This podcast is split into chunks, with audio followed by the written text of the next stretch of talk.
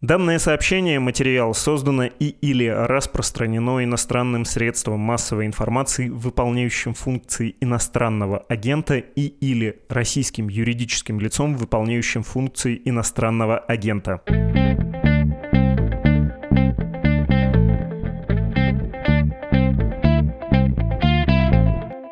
Вы включили подкаст «Что случилось?». Он посвящен новостям, которые долго остаются важными. У микрофона Владислав Горин. И здесь с нами Александр Титов, преподаватель новейшей истории Европы Университета Квинс в Белфасте. Здравствуйте, Александр Сергеевич. Здравствуйте. Хочу предложить вам поговорить о премьер-министре Великобритании Ли Страс. 5 сентября она была выбрана членами консервативной партии на этот пост вместо Бориса Джонсона. Что она собой представляет, какие перед ней стоят задачи? Вот, в общем, два главных вопроса. И перед тем, как начать говорить, я хотел бы уточнить, что на «Медузе» есть уже небольшое интервью, небольшое, но емкое, с вами. Взял его Алексей Ковалев, мой коллега, но это не беда. Мы с вами можем чуть подробнее поговорить. Еще я бы посоветовал текст коллег из BBC, заголовок там «Гибкая железная леди». Он немножко странный для русского уха, простите, коллеги, за эту нежную критику, но текст горячо рекомендую. Можем мы с вами начать с недавнего прошлого. Можете в двух словах напомнить, как Борис Джонсон покинул свой пост, как в таком довольно трамповском духе, когда вчерашний подчиненный уже сегодня становится чуть ли не предателем, развалилась его администрация. В общем-то, это выдающиеся для Великобритании событие. Да, уход в отставку еще, кроме того, удивителен того, что он до этого выиграл выборы с огромным результатом. То есть он выиграл 80 мест в парламенте, что у консерваторов не было со времен Маргарет Тэтчер. Да? И три года спустя он со скандалом ушел в отставку. В принципе, сами консерваторы не хотели отправлять его в отставку. Они до последнего держались по той простой причине, что других людей на его замену, очевидных кандидатов, не было. Да? Это их всегда останавливало, что Борис Джонсон, у него была такая как бы уникальная комбинация, то, что он смог смог собрать коалицию, которая, с одной стороны, привлекала людей, которые традиционно голосовали за консерваторов, а с другой стороны, и новые люди, у нас рабочий класс на севере Англии, которые в первый раз голосовали за них. И вот его хотели держать как можно больше, но потом уже в конце концов там столько было скандалов, которые одни за другим. В принципе, все были мелочные скандалы, но сама эта атмосфера постоянных скандалов и новых нюансов, выходящих на свет, это, конечно, привело к тому, что уже даже консерваторы, которые не хотели, в принципе, его менять, просто у них не было выбора. Ну вот, и после этого, естественно, начался поиск замены, а замены, как я уже говорил, в принципе, очевидной не было. Ну вот, но в конце концов вот остановились на трасс. А как она вела себя в период, когда администрация начала сыпаться? Это ведь тонкий момент. Нужно вовремя уйти, чтобы не потонуть вместе с уходящим премьером, но и чтобы предательницей не выглядеть. Да, ну вот она, в принципе, привела такую довольно тонкую игру. Ну, во-первых, э, вопрос в том, когда начала сыпаться администрация, потому что как бы уже с декабря 2021 года начался кризис, когда вот информация о пьянках во время локдауна начала выходить происходить. То есть, в принципе, он уже к январю почти был уже в отставке. В январе-феврале вот война на Украине его как бы спасла, просто как бы переключилось внимание на какое-то время. Но потом опять новые начали появляться. То есть она, в принципе, начала уже подготовку, но не явную. Да? То есть она начала культивировать связи с э, парламентариями, такие знаменитые «Fizz with Liz», это значит пить напитки с Лиз. Она там приглашала в дорогой клуб парламентариев, чтобы они там с ними общались. Потому что что в Англии, в принципе, два этапа. Один – это выбор парламентариями сами, ей нужно было заручиться поддержкой достаточного количества. А второй – это выбор самой уже партии, то есть там еще где-то 150 тысяч человек. Совершенно правильно сказали, что она позиционировалась не так, как Сунок, например, который подал открытое заявление и, в принципе, привел к, э, кризису премьерства Джонсона. Она, с одной стороны, начала уже создавать себе платформу неформальную да, для своей кандидатуры на пост премьера, а с другой стороны, она как бы до последнего оставалась формально лояльной. То есть она, в принципе, очень хорошо себя поставила в этом отношении, и у нее все получилось, да. Таким образом, она договорилась с представителями истеблишмента в своей партии, а как она оказалась милее партийному избирателю, который тоже говорит свое слово при назначении премьера от э, своей партии, как ей удалось во внутрипартийном соревновании обойти Риши Сунака? Ну, вот как раз она оказалась милее членам партии, чем членам парламента. Члены парламента, они, в принципе, большинство, по-моему, там было 137 голосов за Сунака и, по-моему, 113 за Трас, да, то есть, в принципе, те, кто ее хорошо знают, они как бы не хотели, чтобы она стала премьер-министром, потому что у них очень большие как сомнения, что она способна этот пост занимать с успехом. Но главное, конечно, это были выборы между ней и Сунаком, партийные выборы, а там совершенно другие люди. Это люди, которые, в принципе, гораздо более радикально настроены, чем члены парламентской партии. Да? То есть это люди, которые гораздо правее, чем а, парламентская партия. То есть все заявления Лис насчет того, как она наследница Маргарет Тэтчер, заявления по Северной Ирландии, по Ольстеру и всему прочему, а для них это было гораздо более интересно, чем заявление Сунака там, о том, что нужно строить коалицию, быть ответственным и все прочее. То есть как бы она позиционировать себя как лидер такого как бы радикального крыла, и для членов, обычных членов, это было гораздо более привлекательно, чем Сунак, который пытался выставить себя ответственным премьером. Да. Им ответственный премьер не нужен, им нужен премьер, который говорит то, что они хотят слышать. А можете объяснить вот этот парадокс, как э, отличается избиратель внутри партии от избирателей вообще по стране, и отдельно как э, вот этот партийный избиратель, чем он отличается от э, избранных членов парламента? Потому что нам это тоже пригодится для описания положения ЛИС. Ну, смотрите, вот всегда люди, которые вступают в партию, члены партии, у них есть какая-то дополнительная мотивация, отличающаяся от среднего человека, который, может быть, политикой не интересуется, голосует раз в пять лет и так далее. Да? То есть это люди, которые привлекают какие-то идеологические мотивы в партию. Да? В основном в последние несколько лет они становились все более и более праворадикальными. Да? То есть в связи с Брекзитом люди, которые стали членами партии, это в основном люди, которые живут на юге Англии, да, такой зажиточный, то есть они более богатые по сравнению со средним человеком. Это более старшее поколение, то есть за 55 лет в среднем. Они белые, мужчины, состоятельных профессий, живущие на юге Англии, и которые в данной массе своем голосовали за Брексит. Да? То есть Брексит такой стал как бы различительной чертой для политической деятельности в Англии да, с 16 года. Ты за Брексит или против Брексита. Да? То есть люди, которые были против Брексита, а Брексит, он предполагает определенный набор ценностей. Да? То есть, например, ты против Европейского Союза, ты против иммиграции, против то, что называется политкорректностью и так далее. Да? Но, то есть вот этот круг людей, которые гораздо более настроены против иммиграции, против Евросоюза, против политкорректности, они как раз и составляют этот костяк консервативной партии. Поэтому и Джонсон для них был хорошим человеком, да, то есть он против Евросоюза, против политкорректности, и Ли Страс тоже. А Сунак, он представляет из себя человека, который как бы пытается достичь более центральной позиции по ряду вопросов. Люди, которые вступают в консервативную партию, они ни за что не отвечают. Ты просто подал заявление, тебя приняли, и все. А люди, которые в парламенте, они все-таки идут через выборы. Да? То есть в Британии здесь нет системы, как там в России, где просто какие-то списки, люди не знают, за кого они голосуют, по большому счету. Ну, то есть они голосуют за партию. Здесь они голосуют и за партию, и за конкретного человека в каждом отдельном округе. То есть им приходится пройти через отбор членов парламента, им приходится проходить в любом случае через выборы. Да? Ну, некоторые, конечно, очень радикально настроены, но большинство у них есть какой-то момент, что им нужно более центристские позиции много занимать да, для некоторых вещей. А для членов партии это совсем не важно. Поэтому здесь вот вопрос в том, что члены партии, в принципе, приобретают очень такое огромное влияние без какой-либо ответственности перед другими избирателями. Да? То есть это четвертый премьер-министр, которого сменили вне выборов. То есть Дэвид Камерон ушел, потом Тереза Мэй ушла, теперь Борис Джонсон ушел, и вот этот четвертый премьер Литрас, который как бы назначается вне выборов. А назначают ее люди, которые вообще не несут никакого ответственности ни перед кем за свой выбор. И поэтому они могут выбирать наиболее радикального кандидата, как они выбрали с Джонсоном и как они выбрали Страс теперь. Если говорить про наибольшую радикальность, а что у нее за убеждение? Вы говорили это мистеру Ковалеву, и многие другие пишущие и комментирующие замечают, что, ну, это еще вопрос, есть ли у нее убеждение. Она как флюгер, да, она говорит об идеалах, но на самом деле ее идеалы — это популизм. Она сама родом из левой семьи, но по карьерным соображениям в середине 90-х вступила в консервативную партию, хотя еще в студенчестве была скорее такой ну, не левачкой, но сильно левоватой. Или там пример посвежее, тот же Брекзит сначала была против, а стала за, причем так по-хитрому за, довольно сдержанно. Понятно, что любого политика можно упрекнуть в гибкости, в излишней гибкости, но тут эта гибкость, я бы сказал, слишком заметна, нет?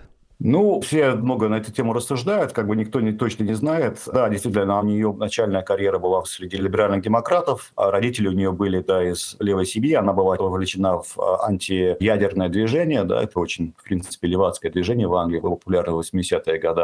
Но, с другой стороны, в принципе, уже с раннего возраста у нее был культ Тэтчер, даже когда она была либеральным демократом. Она состояла в обществе Хайека, то есть это такое как бы общество по поддержке свободного рынка. То есть, в принципе, у нее идея о свободном рынке и о невмешательстве государства в дела индивидуов, в принципе, это довольно долгоиграющая черта ее идеологии, но при этом, конечно, она очень четко маневрирует. Например, даже не том, что она демократ, например, она была против выхода из ЕС в 2016 году, что как бы самый главный идеологический разрез в британской политике за последние, ну, наверное, 30 лет со времен Тэтчер, она, в принципе, была на неправильной стороне истории, да, то есть это ее страна проиграла, и после этого ей пришлось как бы очень много работать, чтобы завоевать симпатии евроскептиков, которые, в принципе, составляют костяк и парламентской партии теперь, ну и в особенности членов. А, то есть, да, в этом отношении у нее есть гибкость,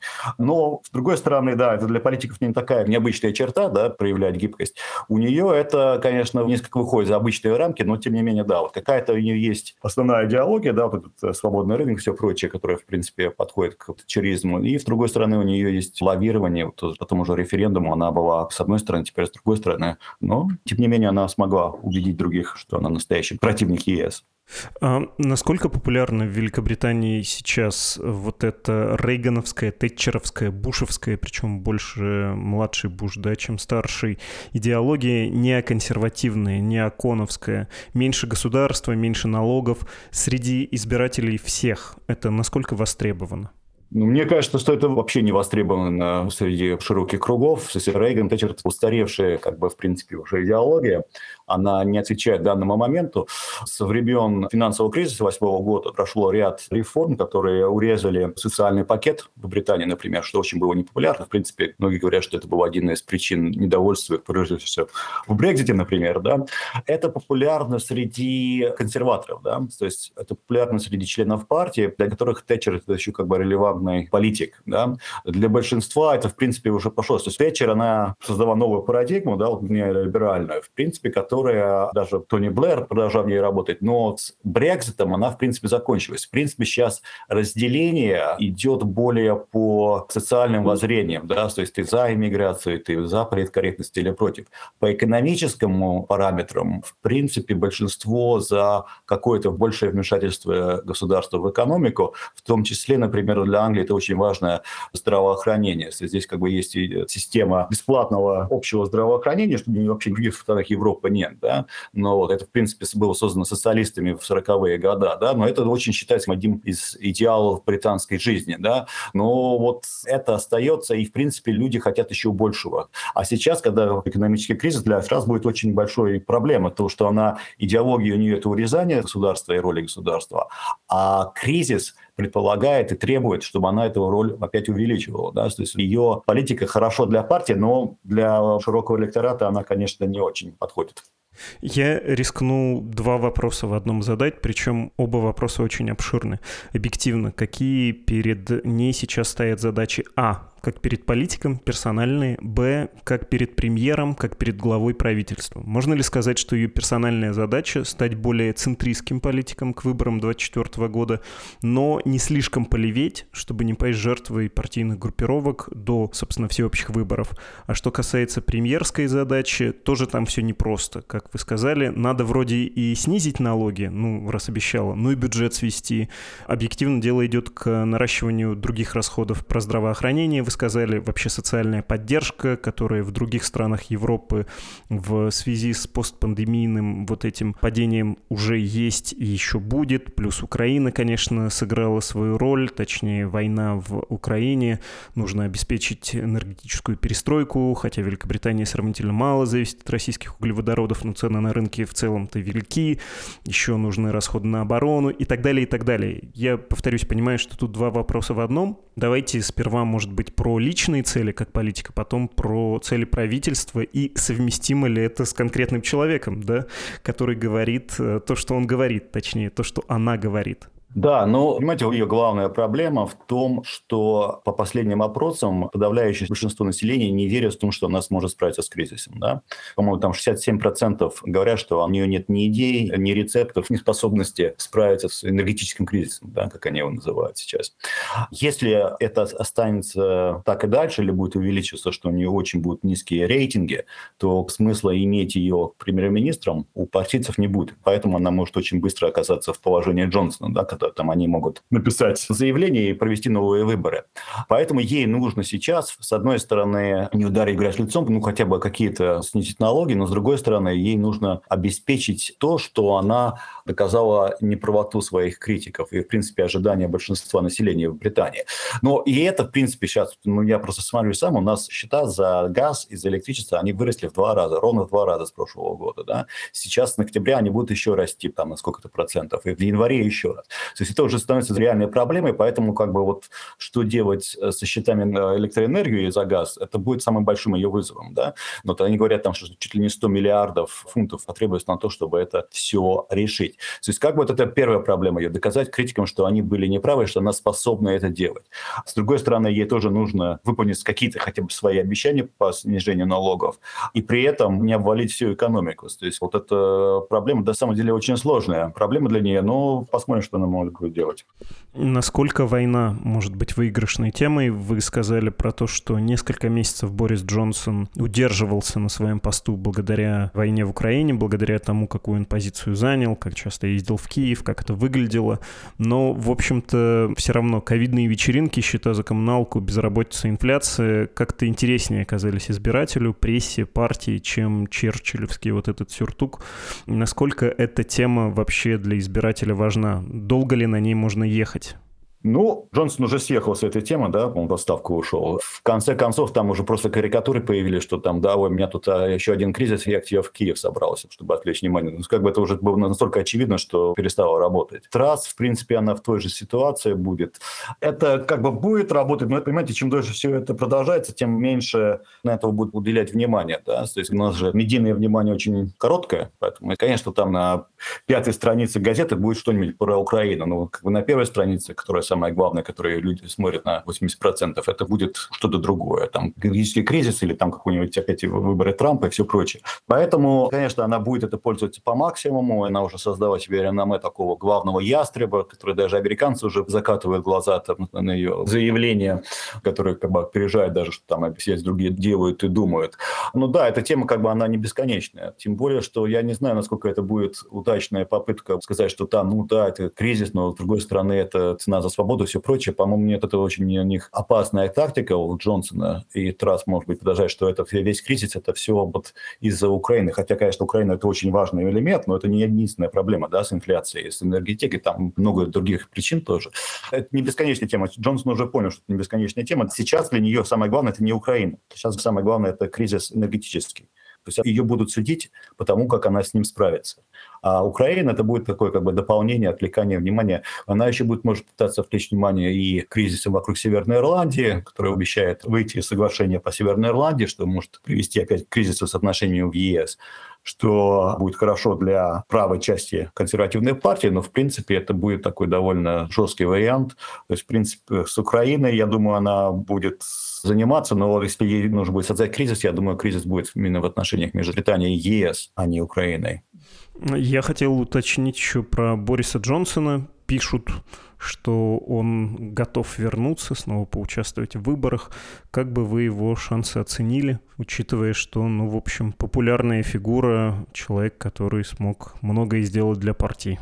Да, есть такие слухи, что он не полностью отказался. И, в принципе, он может рассчитывать на то, что Трасс полностью себя дискредитирует за следующий год. Да? В принципе, он уходит в самое сложное время, да, когда начинается реально большой кризис с инфляцией, с энергетикой и всем прочим. Пересидеть это время в отставке, а потом вернуться обратно сказать, ну, видите, вот раз не получилось, лучше я. Я не уверен, что это получится у него, потому что ну, это уже будет полное признание партии консерваторов, что они вообще ни на что не способны. То есть они поменяли одного лидера на другого, потом третьего. Это все будет очень плохо выглядеть для консерваторов. Но никогда не говори никогда, но я сомневаюсь, что это у него получится, потому что рейтинги тоже не очень высокие у Джонсона после всех скандалов. Хорошо, давайте подводить итог, и давайте я следующим образом спрошу. Ли Страс, на ваш взгляд, это премьер на час или не надо ее недооценивать? Она благодаря своей способности перестраиваться останется надолго, и еще нас всех удивит, и консерваторов тоже рано списывать со счетов на следующих выборах, хоть до них и далеко, и события, понятно, сейчас развиваются стремительно, и множество разных факторов, но можно, в общем, с большой уверенностью сказать, что ничего партии не помешает удержать власть в 2024 году. На самом деле, порочный вопрос про прогноз это, конечно же. Конечно, да, прогноз такое дело неблагодарное, но мне кажется, что Лиз Трасс, как бы всей ее карьерой, она, в принципе, хорошо позиционирует себя для узких кругов, но для более широких кругов у меня очень серьезные сомнения, что она сможет так быстро перестроиться и ли вообще перестроиться, чтобы привлечь поддержку более широких кругов населения, которые, в принципе, им не интересны все эти внутрипартийные разборки, и Тэтчер для них это или плохо, или вообще не, не, даже не знаю, кто это такая. Да? У Трасс проблема в том, что, во-первых, она уже установила свою позицию внутри партии как правого идеолога. Да? Для нее будет большой проблемой слишком уж сильно поменять в центр. Политики обычно, когда у них есть проблема, стараются собрать э, поддержку своей главной группы поддержки. Да? Для нее это правое. И мне кажется, что наоборот, если все будет шататься, она будет наоборот пытаться укрепить свое положение, ища поддержку именно у крайних элементов. То есть это, опять же, война с Евросоюзом и какие-то там заявления насчет культурных войн и всего прочего. Проблема в том, что там уже Трасс у нее нет харизмы. То есть Джонсона, он такой как бы парень, может сказать одно, завтра другое, отшутиться. У нее этого нет. Она очень сухой политик. Она выезжает на том, что она как бы любит шокировать заявлениями людей. Те же самые там, давайте отменим монархию, давайте там запретим сыр из Франции, и все прочее. Все, все как бы так, люди, что, что, начинают не говорить. Да? Она очень любит привлекать внимание. Но ты, это хорошо, когда ты просто обычный политик. Когда ты премьер-министр, то у тебя уже все внимание на тебе. Да? То есть вот, вот эти все эпатажные заявления, какие-то безумные клипы и все прочее, это просто не будет больше работать. Ей нужно будет фокусироваться на более как бы, реальных делах. Я не уверен, что у нее это все получится, что у нее есть, в принципе, способность вести дела без вот этого постоянного нагнетания, да, которое она очень любит. Но для премьер-министра, мне кажется, это не сможет, не, не будет работать. Если бы нужно было заключить пари, вы бы сказали, что кто будет э, следующим премьером? Сунок? Вполне возможно, что Сунок, если этот раз уж совсем провалится, через год, я думаю, могут быть опять выборы. Может быть, Сунок. В принципе, Сунок более подходит в смысле собирания поддержки людей, которые не консерваторы. Да?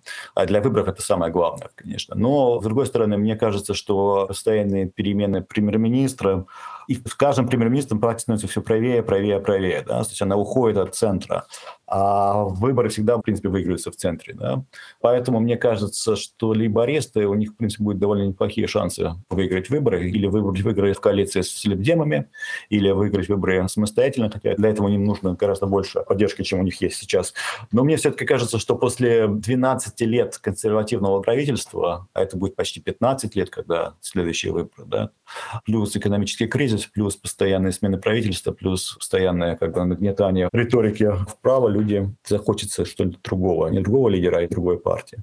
Да, поразительно, насколько личные достижения Джонсона оказались важны. Ну, то есть, казалось, он изобрел новую электоральную стратегию, но без него она не работает больше. Ну, э, как бы большой вопрос, сработала бы она с ним, потому что клей, который все это держал вместе, это был Brexit, да, в 2019 году. Просто люди хотели реально закончить эту всю сагу с Брекситом одним способом или другим.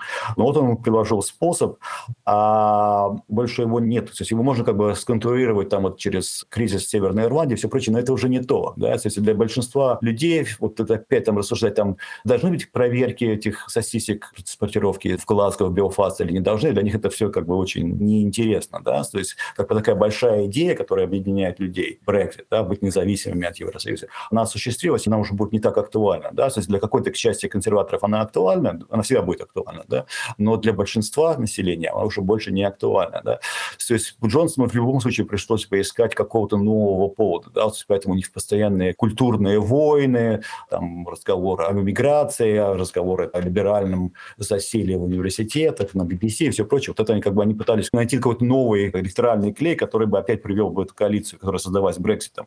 Но не знаю, как бы это у него получилось, но вот раз, я думаю, гораздо еще меньше шансов это сделать. Да? То есть как бы у Джонса, может быть, получилось, может быть, не получилось. А у Трасс, я думаю, это будет еще и еще гораздо более проблематично, потому что она себя уже так сильно зарекомендовала как очень правый политик э, с очень узким электоратом, что изменить это за два года, тем более во время самого большого экономического кризиса за последние 40 лет, будет очень-очень трудно. Спасибо, Александр Сергеевич. Вроде хотели поговорить про нынешнего премьера Ли Страс, а поговорили про британскую систему выборов и про политическую ситуацию, про перспективы парламентской демократии в Великобритании. Спасибо вам. Это был Александр Титов, преподаватель новейшей истории Европы Университета Квинс в Белфасте.